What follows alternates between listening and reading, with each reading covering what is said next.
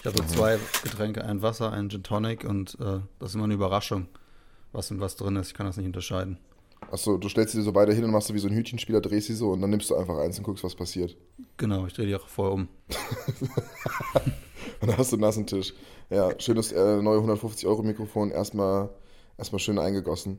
Äh, ja. ja. ich habe ich hab einen äh, Pfefferminztee mir gemacht und ich wollte eigentlich gerade eben richtig, richtig romantisch oben unterm Dach ähm, den Podcast aufnehmen.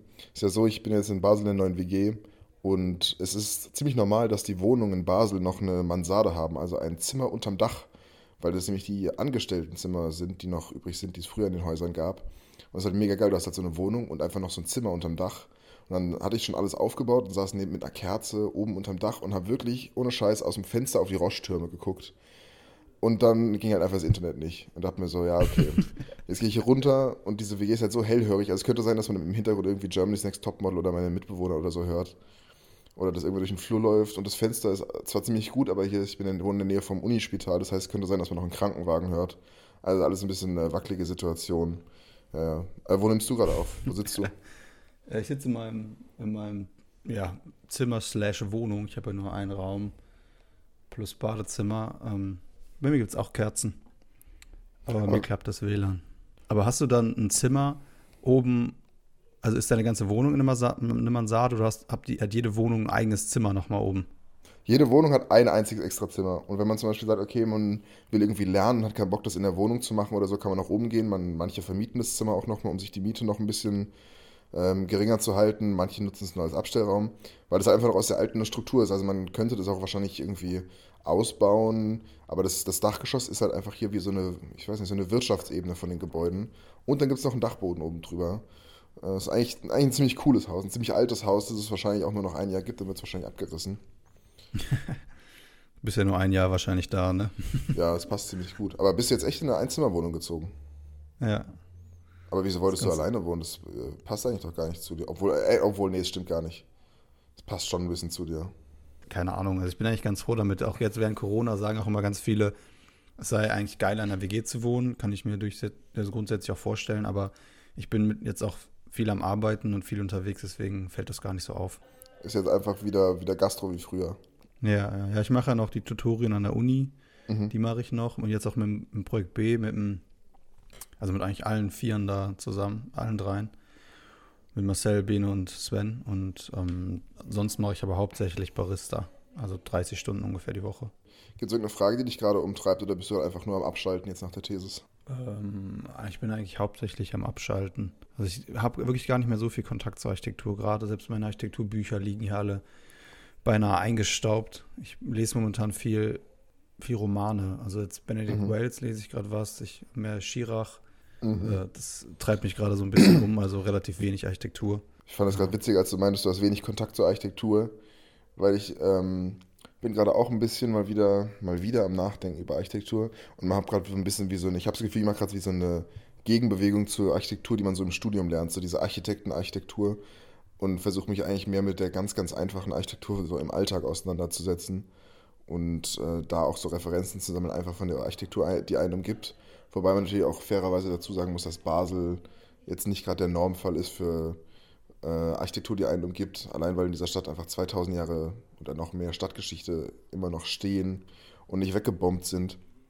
Aber weißt du, so diese Architektur der großen Architekten, die es hier in der Schweiz ja auch zu Genüge gibt, so, die interessiert mich gerade ironischerweise weniger. Vielleicht ist es aber auch so eine Trotzreaktion, weil ich jetzt genau in, dem, in so einem Büro halt auch arbeite und dann quasi das, was mich dann im Kopf beschäftigt, eigentlich nicht das ist. Ich weiß nicht, ob das Sinn ergibt. Oder ob du das. Ich meine, kann, kannst, kennst du das? Ich meine, du warst ja bei, bei Forster in Frankfurt beim Praktikum. Hat es dann auch irgendwie so eine, wie so eine Abwehrreaktion ausgelöst, dadurch, dass man dann einmal so tief drin ist?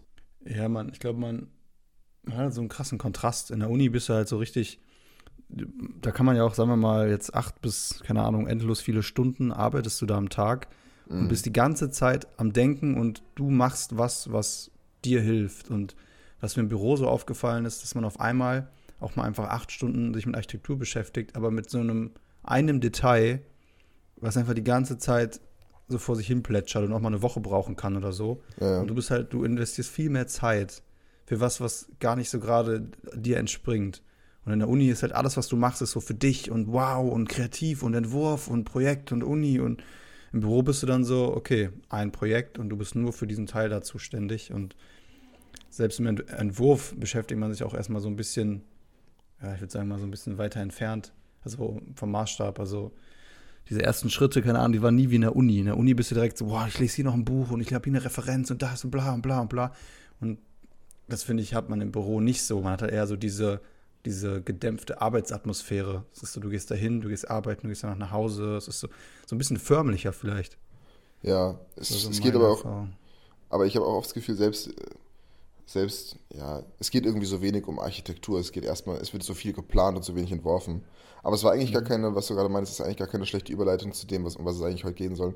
Und zwar, ich habe letztens mal einfach Fragen runtergeschrieben, die mir so ähm, in den Kopf gekommen sind. Und es sind 25 Fragen zu Raum.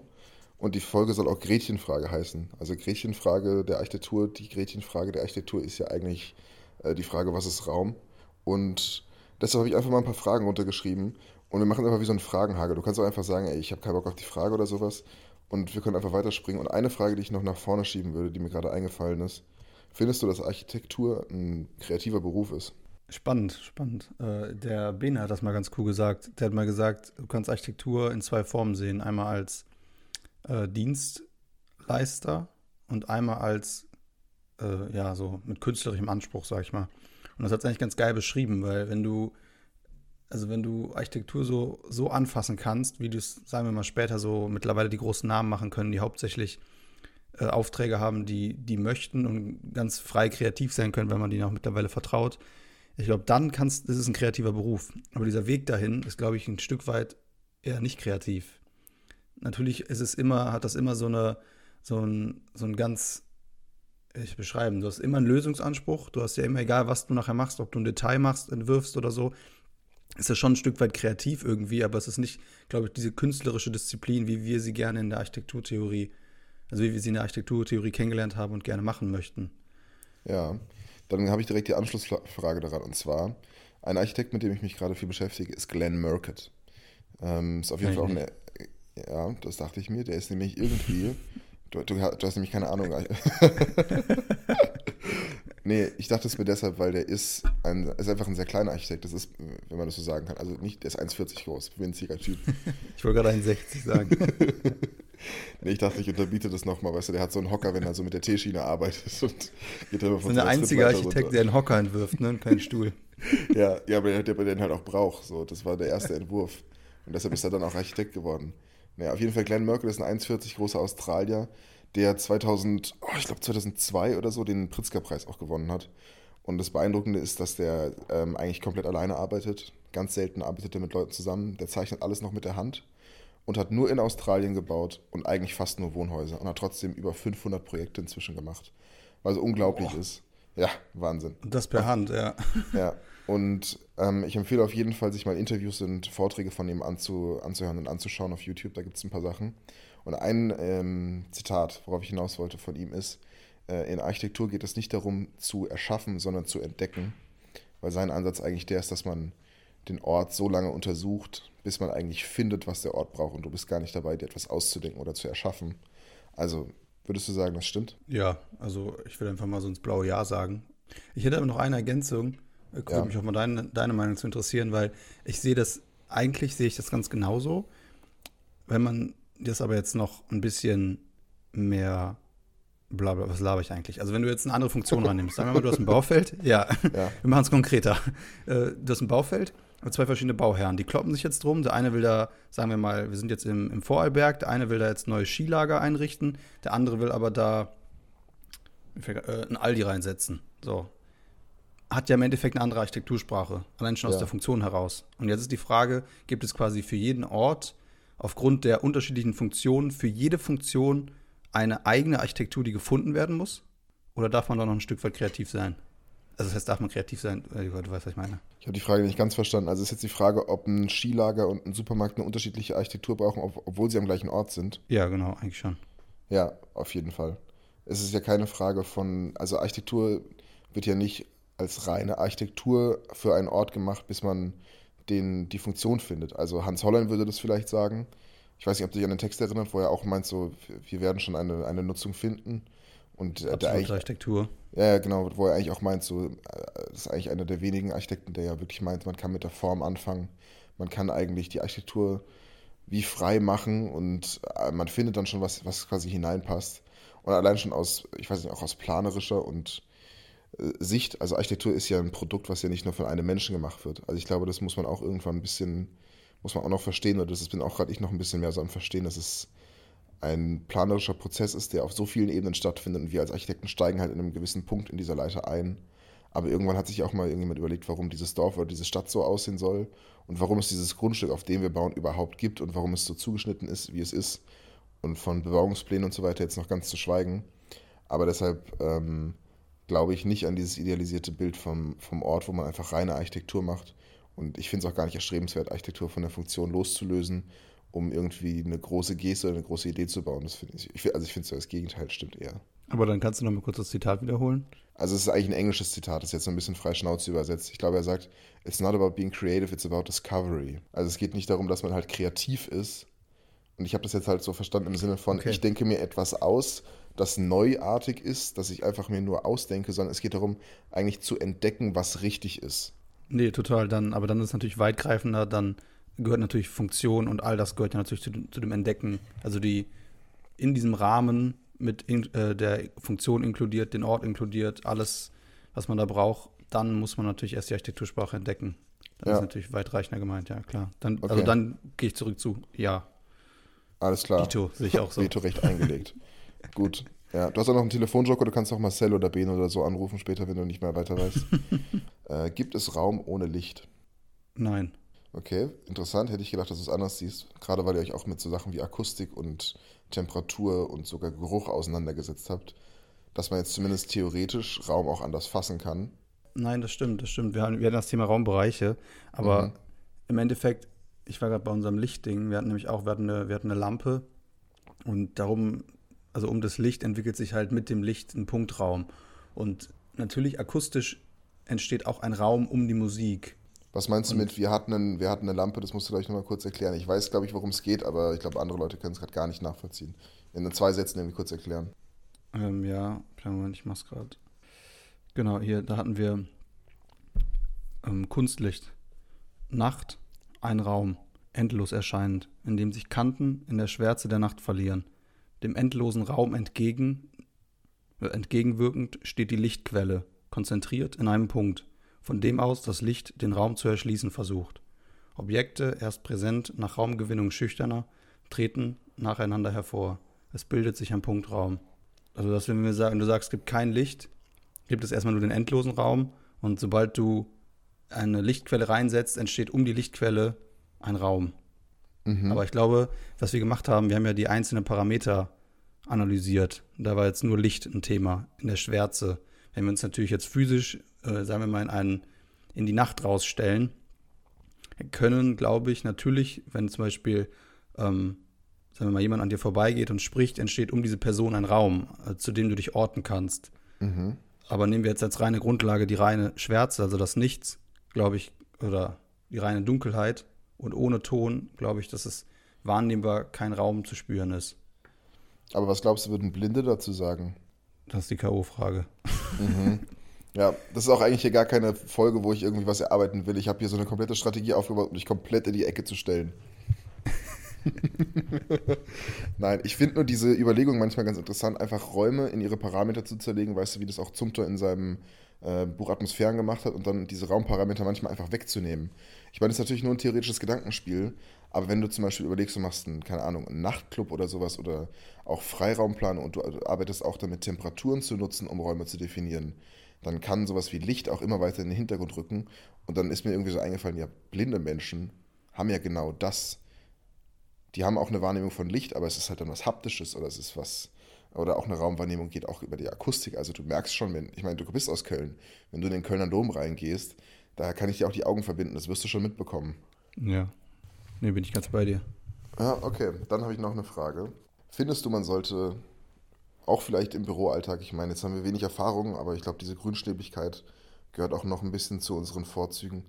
Findest du, man sollte mehr Raum entwerfen als Zimmer planen? Ich sage mehr Raum und das nicht einfach nur, weil es sich erstmal besser anhört, sondern weil ich gerade bei Zumtor genau das sehe und selber auch spüre. Hier in Köln gibt es ja auch das Kolumba und ich war jetzt auch in, in der äh, Bruder Klaus Kapelle, ist ja genau das gleiche Thema. Das, er hat ja immer sehr, sehr viel Wandanteil, massive Wände und hat dadurch, formt er innen drinnen in einen ganz speziellen Raum. Und würde er in Kategorien Zimmer, also wir, das projiziert man so schnell auf Wohnungsbau, aber sagen wir einfach mal, äh, also wirtschaftliche Räume, käme nie diese Poesie heraus, die, wie er es in der Bruder Klaus Kapelle gemacht hat. Dieses, durch diesen schmalen Eingang und auf einmal öffnet sich das dahinter. Das ist ja Raum. Das ist eine Raumwirkung. Und das funktioniert nur, indem er gesagt hat, er hat halt oben den Teil massiv gemacht. Und das Gleiche macht er auch in ganz vielen Dingen, in ganz vielen äh, Gebäuden, wie es zum Beispiel in Columba, dass er überall so Raumnischen hat. Und er an bestimmten Stellen sagt, der Raum ist halt, hat eine höhere Priorität als, sagen wir mal, eine gleichmäßig wirtschaftliche Wand, wie ich das jetzt gerade so damit einem Zimmer verbinde. Okay, dann tauchen wir jetzt mal noch weiter ein in die Frage des Architekten oder die Frage nach der Arbeit des Architekten. Ist Raum, der ohne Architekt geplant wurde, Architektur? Ja, auf jeden Fall. Sobald der Raum auf uns wirkt, ist es Architektur. Ist Architektur gleich Raum? Schwierig. Ich glaube, die Grunddefinition war doch, war doch äh, Architektur ist äh, dreidimensional mit der Funktion des für, äh, zum Menschen. Ich kann es nicht sagen, aber Adolf Loos hat das mal ganz gut gesagt, warum Architektur keine Kunst ist irgendwie. Mhm. Egal, ich, da hat er das mich genauso erklärt, ich krieg's aber jetzt nicht. Äh, ja, herzlich zusammen. willkommen zu Dumme Menschen zitieren schlaue Menschen. Ja. okay, kennst du das, was er gesagt hat? Er hat ja gesagt, ähm, Kunst ist, ist äh, für sich selber, also wenn du was für dich selber machst. Und Architektur ist, wenn du etwas machst, was dem Menschen dient. Und nicht dem Architekten selber eigentlich. Und dementsprechend hätte ich gesagt, Architektur an sich ist so, sagen wir so ein Monument kann das Architektur sein, weil ein Monument kann im Endeffekt kein Raum sein und kann nur, kann Punktraum um sich rum bilden, aber ich würde sagen, das ist noch keine Architektur. Das heißt, würde ich sagen, Architektur ist eigentlich auch immer Raum. Das ist natürlich jetzt alles ganz schön aus der Hüfte geschossen, aber ich erinnere mich noch, also ich erinnere mich an den Text, aber ein Adolf Lust-Zitat, das mir gerade noch einfällt, ist, äh, ein Architekt ist ein Maurer, der Latein kann. Finde ich auch, äh, ich weiß nicht, ob er ihn damals schon witzig gemeint hat, aber ich finde ihn auf jeden Fall witzig, weil manchmal kommt es mir halt wirklich so vor, dass man eigentlich ein ganz normales Handwerk betreibt, ein Raumhandwerk quasi, aber man hat so diese Veranlagung dazu, dass man sich irgendwie besonders schlau dabei anhören muss. Ähm, und das macht man dann am besten, indem man irgendwie eine Fremdsprache benutzt. Ähm, ja, ich sehe das ein bisschen anders, weil ich glaube, Raum als, ich weiß nicht, so als, als einfach als Dimension ist ja überall da. Ich glaube halt, dass der Architekt halt eine spezielle Kategorie von geplantem Raum bedient, aber das keinerlei Vorzug hat und automatisch besser ist. Ich glaube, das Gegenteil ist sogar auch ziemlich häufig der Fall. Also das ist das, oft, also, da einfach die Menschen sorry. die Architektur machen, also den Raum machen, eigentlich das, das Schönste bei, äh, schnell bei, oft bei rauskommen kann. Ja, aber also, das habe ich, ich meine doch das Gleiche. Der Raum, der vom Menschen gemacht ist, ist Architektur, aber es kann, gibt natürlich da viel, da gibt natürlich Raum darüber hinaus. Und mhm. Architektur mhm. ist auch immer Raum eigentlich, weil ich definiere, dass zum Beispiel sowas wie ein Monument eigentlich keine Architektur ist oder sowas, sondern eine Statue. Ja, okay, dann habe ich. Ein Gegen, Gegenbeispiel. Nee, das ist jetzt, ach nee, da verlieren wir uns jetzt so im Thema Monumentalismus, da habe ich auch viel zu wenig Ahnung von.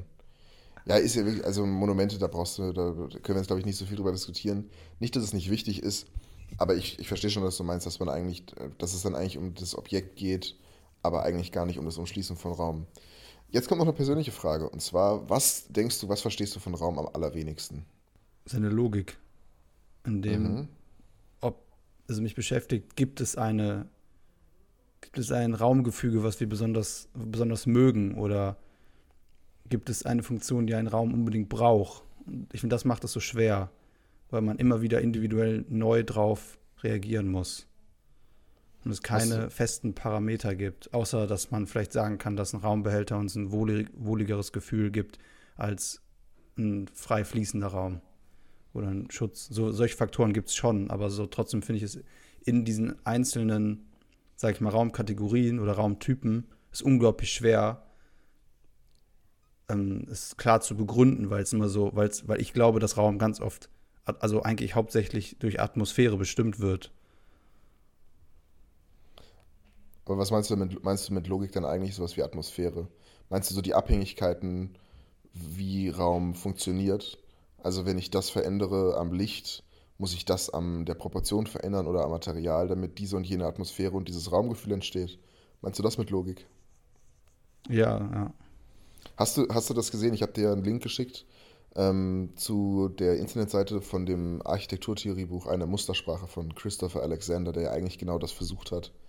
Also Räume in ihre ganzen Muster zu zerlegen, also Architektur, Gebäude, sogar die ganze Stadt, eigentlich wie sie funktionieren, vom Straßenquerschnitt bis zur Fenster, Fensterbankbreite, wie Architektur funktioniert und welche Muster dahinter stecken, weil er eben die These vertritt, dass das eigentlich gar nichts so unglaublich Geheimnisvolles ist, sondern schon seit Jahrhunderten und Jahrtausenden erforscht ist und eben Lösungen anbietet.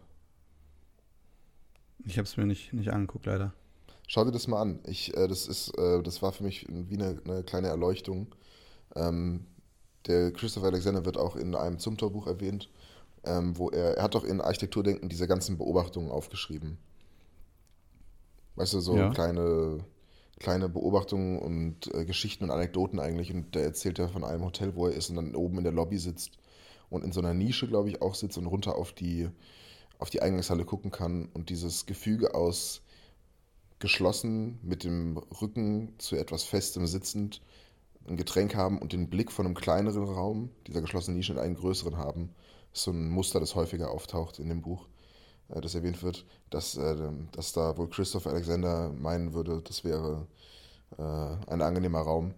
Und das ist wirklich sehr einleuchtend, weil man liest das so durch und man hat so das Gefühl, es stimmt alles. Weißt du, wie wenn man so ein Merkel-Interview hört. Man denkt mhm. einfach so, ja, der Mann hat einfach recht und man muss es jetzt einfach, man muss sein Leben umkrempeln, sondern man ist schon dabei, so den Zirkelkasten aus der vierten Klasse wieder rauszukramen, um, um irgendwelche goldenen Schnitte zu konstruieren. äh, ähm, ich, ich wollte einfach nur sagen, schau es dir durch, weil kennst auch dieses Gefühl, wenn man so einfach so denkt, so, ich muss jetzt alles anders machen. Er hat 100% recht, ich werde alles genauso ja. machen. Ja, und dann total. macht man es doch nicht. Auch, aber es prägt dann ja ein Stück weit. Keine Ahnung, ich finde das immer ganz gut. Ein Stück weit fühlt man sich auch manchmal bestätigt, oder? Ich habe dann immer so das Gefühl, wenn man sich in darin wiederfinden kann in diesen Aussagen, denke ich mir auch oft so, ach, ich glaube, ich glaube, ich bin schon auf dem richtigen Weg. Ja, aber manchmal muss man auch ganz, ich finde es aber auch beruhigend, wenn man dann wieder eine, eine, Umkehrbewegung macht und man einfach auch so merkt, okay, man ist noch nicht äh, am, am, Ende und man, äh, man lernt noch, man wird noch sein Leben lang dazulernen, weil ich glaube, wir haben uns schon auch irgendwann angefangen, gegenseitig zu beeinflussen und haben auch irgendwann uns vielleicht nicht so extrem in verschiedene Richtungen bewegt, ähm, was gut sein kann. Aber ich glaube, es ist auch nicht schlecht mit, es ist logischerweise auch sehr hilfreich, mit ganz starken Gegenmeinungen mal konfrontiert zu sein. Und weißt du, ich habe dir das Merkel-Interview gezeigt und dann hast du es Adrian gezeigt oder so, also jetzt nur als Beispiel. Und wir haben alle Zumzor gelesen und wir haben alle irgendwann angefangen, Hesse zu lesen. Und wir, weißt du, wir haben halt alle so die gleichen Referenzen ähm, oder ähnliche Referenzen. So, ja, nee, ist mir nur gerade eingefallen, ist eigentlich gar nicht so wichtig. ich kannte, ich habe mich nur an dieses Gefühl erinnert, dass man dann einfach so was sieht und ist davon so beeindruckt und denkt so, ja, mein, er hat recht, man muss es genau so machen. Das habe ich nämlich gerade bei Glenn Murcutt. Ich denke mir so, ja, genau so muss man es machen. Und dann äh, sieht man ein Zumte-Interview und denkt sich, ja, genau so muss man es machen. Und dann, und dann, liest du, dann liest du einen Text von Hans Kolloff und denkst du, ja, aber genau so muss man es machen. aber aber ja. das ist ja dann die Schwierigkeit wieder. Das ist ja auch genau, das ist ja dieses Verrückte auch, wo du eben fragtest, ob Architektur kreativ ist oder nicht. Ein Stück weit ist Architektur halt unglaublich individuell und du kannst dich ja, du kannst immer näher kommen, aber es gibt halt nicht diese was ich eben mit Logik meinte, es gibt nicht diese objektive Wahrheit dahinter. Du musst halt auch, wenn dann so ein Koloff und ein Merkli, die ja schon, ja, die ein Stück weit sich in, in der Tektonik ähneln, ähneln, aber trotzdem, es, du musst sie halt überall zusammenkarren, die Meinung, um dann nachher deine rauszubilden. Ne? Und ich meine, das ist die Grundlage für alle Meinungen, aber das ist in Architektur so unglaublich individuell, gerade bei, bei, wo du eben fragtest, ob Raum subjektiv ist. Im Endeffekt ja, im Endeffekt ja, er ist subjektiv. Jeder nimmt ihn anders wahr. Und nicht, weil es Geschmackssache ist, sondern weil wir andere, andere, wir sind anders sensitiviert, würde ich mal behaupten, dass wir alle unterschiedlichen Dingen auffällt. Sagen wir mal so ein ganz, ganz bescheuertes Beispiel. Meine Wohnung hat einen Boden, so einen Turnhallenboden und da drauf ist ein, so ein, ich weiß nicht, wie das heißt, so eine, so eine Folie, die du auch so in dein Vorzelt legen kannst beim Wohnwagen, mit so Fußbodenoptik. Und Fuß, alle, die reinkommen, sagen so. Oh Gott, das klingt ja wie ja. Frischkäse-Zubereitung. und alle, die reinkommen, sagen, nicht alle, aber viele sagen dann so: Oh wow, voll der coole Boden. Und mir Aha. stehen die Haare zu Berge und ich will die ganze Zeit einen neuen Boden hier in Echtholzparkett reinlegen. Weil für mich ist das halt ein unglaublich wichtiger Faktor in diesem Raum. Und alle sehen halt nur so dieses, ah, cool, Holzboden. Und sind schon so, das Thema ist abgehakt und beschäftigen sich mit anderen Faktoren im, im Raum. Und das ist natürlich jetzt nicht die Atmosphäre, aber trotzdem, selbst Materialien bestimmen das ja auch wieder unterschiedlich. Worauf ich eigentlich hinaus will, ist, dass im Endeffekt Raum in der Wahrnehmung sehr subjektiv ist. Wenn wir jetzt Raum als theoretisches Allgemeines betrachten, ist natürlich das, was wir alle hier wahrnehmen, natürlich bleibt uns alle, ist für uns alle die Decke gleich hoch in der Wahrnehmung. Und natürlich haben wir noch vier Wände um uns rum und wir haben eine, eine Lichtquelle, eine natürliche von außen. Also es gibt schon ein paar Faktoren, die natürlich wieder dann ich traue mich nicht objektiv zu sagen, aber trotzdem, äh, sagen wir mal, stabil für alle gleich gelten. Ja, man, du musst ja auch gar nicht objektiv sagen und ähm, du wirst jetzt ja auch nicht die Architektur definieren, so da haben sich die Leute schon seit ein paar tausend Jahren dran abgearbeitet. Aber ich finde es witzig, weil eine Frage. Achso, ja, ich dachte auch so, einfach so entspannt äh, abends nach dem Feierabend so einfach noch ein bisschen kurz hier die Architekturgeschichte mal aufräumen und mal sagen, was hier richtig und was falsch ist. Kurz mal Le Corbusier hier den Kopf wieder gerade rücken, den Kopf waschen hier. Einfach so ein bisschen schütteln, so. Ah, warum? Nee, witzig, weil eine Frage war nämlich die Frage, gibt es äh, Wahrheiten in der Architektur? Und eine Frage, die mir gerade, ähm, die ich hier noch habe, die ich denke, die jetzt passt, und zwar, du meintest gerade eben, wir sind alle unterschiedlich sensibilisiert. Und das meintest du jetzt wahrscheinlich schon bezogen auf die, ja, so die Feinfühligkeit für Architektur. So, ist das so, ist das ein Plastikboden oder ein Holzboden? Ist das ein Plastikfenster oder ein Holzfenster? Was wirklich Qualität quasi ausmacht. Aber jetzt ähm, die Frage der Sensibilisierung, glaube ich, ist schon auch, wenn es um die Wahrnehmung von Räumen gibt und jetzt auch bei uns äh, Architekturstudenten oder Leuten, die sich mit Architektur auseinandersetzen. Glaubst du, es gibt Räume, die dich geprägt haben und Räume, die, die bei dir auch quasi wie so der, die Basis sind, um Raum zu bewerten? Weil wenn ich jetzt nach, nach Asien reisen würde und mich in traditionellen Häusern aufhalten würde, ich wäre ja mit einer Architektur konfrontiert, die ich von ihrer Sprache und von ihrer Raumformulierung her absolut nicht kenne. Und ich würde sie ja logischerweise an den Maßstäben meiner Kindheitsarchitektur oder sowas messen. Und Zumthor hat auch solche Themen, der, der, weißt du, die Küche seiner Tante oder sowas. Glaubst du, du hast auch solche Räume und ist es äh, für dich wichtig oder meinst du, du hast dich so durchs Studium so wie so allem entledigt und hast dich so neu vollgesogen? Glaube, das muss ich trennen. Einmal, um wieder auf diese Materialien zurückzukommen, ein Stück weit. Ich habe erst während des Studiums festgestellt, was für ein schönes Haus wir hatten. Wir hatten. Ihr habt wirklich ein wunderschönes Haus. Also, wenn ich das mal kurz hier ja. erzählen darf. Ruben ist in einem kleinen Dorf bei Köln, so falls es noch niemand wusste. Ruben kommt irgendwie aus Köln. Aber auch nicht wirklich aus Köln, sondern aus einem Dorf in der Nähe. Und gegenüber der Kirche des kleinen Dorfes äh, Tier, darf man das sagen? Oder kommen jetzt die ganzen Jurfix Paparazzi und hängen vom Haus deiner äh, Ja, meine inzwischen nicht mehr. nee, ein, ein, wunderschönes Haus, auch mit einer richtigen. Man, weißt du, das ist so ein Haus, wo man noch Wohnstube und sowas sagen will. Und wo, wo noch so, weißt du, wo noch so eine Treppe knarzt. Aber ja, erzähl mal ein bisschen noch. Ja, du hast es gerade schon gesagt. Also es ist wirklich, du gehst die Treppe hoch und du merkst, diese Treppe ist aus Holz. Und diese Treppe knarzt, aber sie wird nicht kaputt gehen. Und es ist überall ein, ein, äh, ein, Holzfußboden drin gewesen. Die Fenster waren Holzfenster. Wir hatten außen eine, äh, eine komplette Schieferverkleidung. Wir hatten das schöne Fachwerk Holzbalken drin. Habe ich alles nicht gesehen. Und das, was ich auch mit diesem Fußboden in meiner Wohnung meinte, das ist so dieses, das hat natürlich auf mich eingewirkt. Um jetzt nicht ein neues Fass aufzumachen, aber Lone Bouton hat ja auch gesagt, dass Schönheit kommt aus unserer, aus unserer Wertevorstellung, wie wir uns vorstellen, ein gutes Leben sein sollte. Und das kommt natürlich daher, wie wir ein gutes Leben wahrgenommen haben. Und natürlich ein Stück weit spielt das in meine Architekturvorstellung rein. Aber wenn wir jetzt wieder Raum als Theorie betrachten, als Gefäß, kann ich es nicht beantworten. Mhm. Nee, ist auch in Ordnung. Ich fand diese Frage irgendwie nur wichtig, weil ich glaube, eine Sache, die, die Peter Merkli schon, wo er schon recht hat, ist dieses, dass Architektur auch dann gut wird, wenn man sich getraut, eine Emotion zuzulassen. Oder dass ihm das wichtig ist. Und ich glaube eben, dass viele so räumliche Emotionen auch mit der Kindheit oder mit irgendwelchen ja, Räumen, die einen einfach geprägt haben, zusammenhängen. Und ich glaube schon, wenn ich jetzt eine sehr persönliche Arbeit machen würde oder wirklich irgendwann ein Haus für mich bauen würde oder so, ich denke schon, dass ich auf dieses Repertoire wieder zurückgreifen würde. Ich, es fällt mir nur schwer, das zu verallgemeinern. Aber ich dachte, das könnte vielleicht interessant sein, um so ein bisschen zu erörtern oder zu erforschen, woher eigentlich unsere, unsere Wahrnehmung von Raum kommt. Du kannst übrigens auch, wenn du Lust hast, kannst du gerne auch noch eine Frage zurückstellen. Okay, Freddy, was ist Raum? Naja, ah äh, das, ach, das kann ich eigentlich in einem Satz machen. Wir haben jetzt schon wieder 15 Namen gesagt.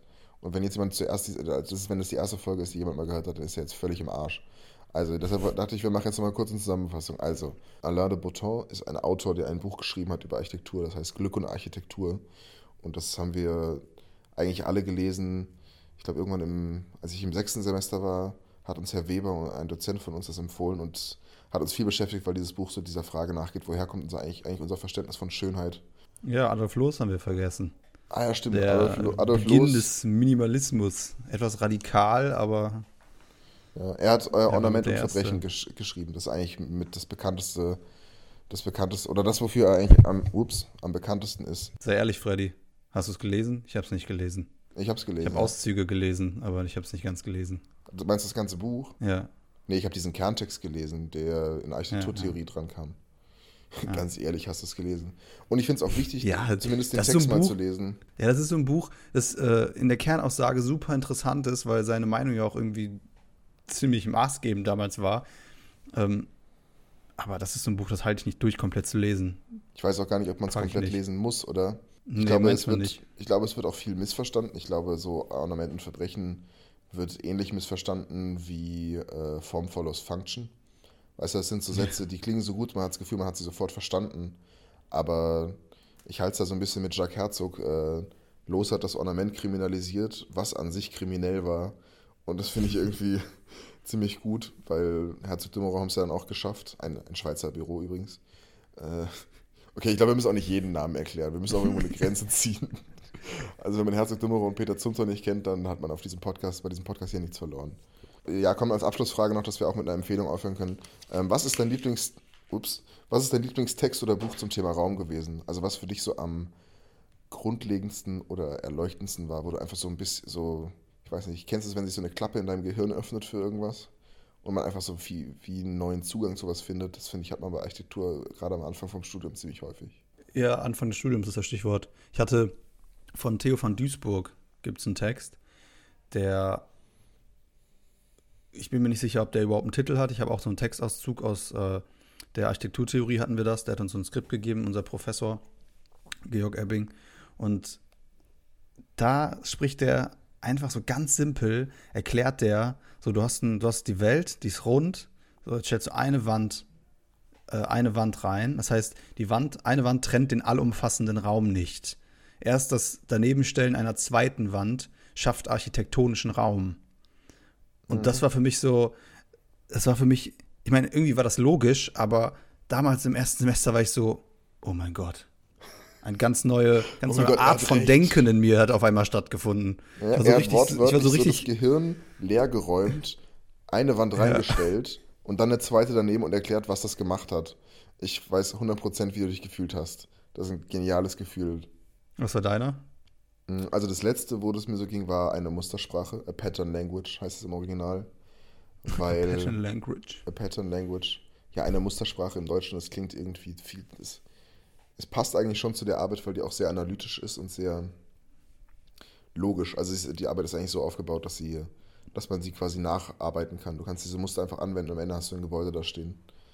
Ähm, und das fand ich halt nochmal sehr aufschlussreich, weil das hat so dieses Mysterium-Raum mit dem. Also ich habe so das Gefühl, ich habe die ersten vier Semester oder so, habe ich mir durch eigene Nachdenken den Raum immer mystischer gemacht dann habe ich gedacht, ich hätte viel zu sehr gecheckt. Und diese Ausgewogenheit dazwischen hat dieses Pattern Language irgendwie ziemlich gut hinbekommen, dass man so gewisse Schemata aufzeigt, aber es gibt immer noch so eine gewisse Unbekannte, die, die so schwer zu fassen ist. Weil ich glaube auch, dass Architektur ja wie so ein Behältnis oder wie so ein Objekt ganz oft ja auch nur so der, der Nebendarsteller ist.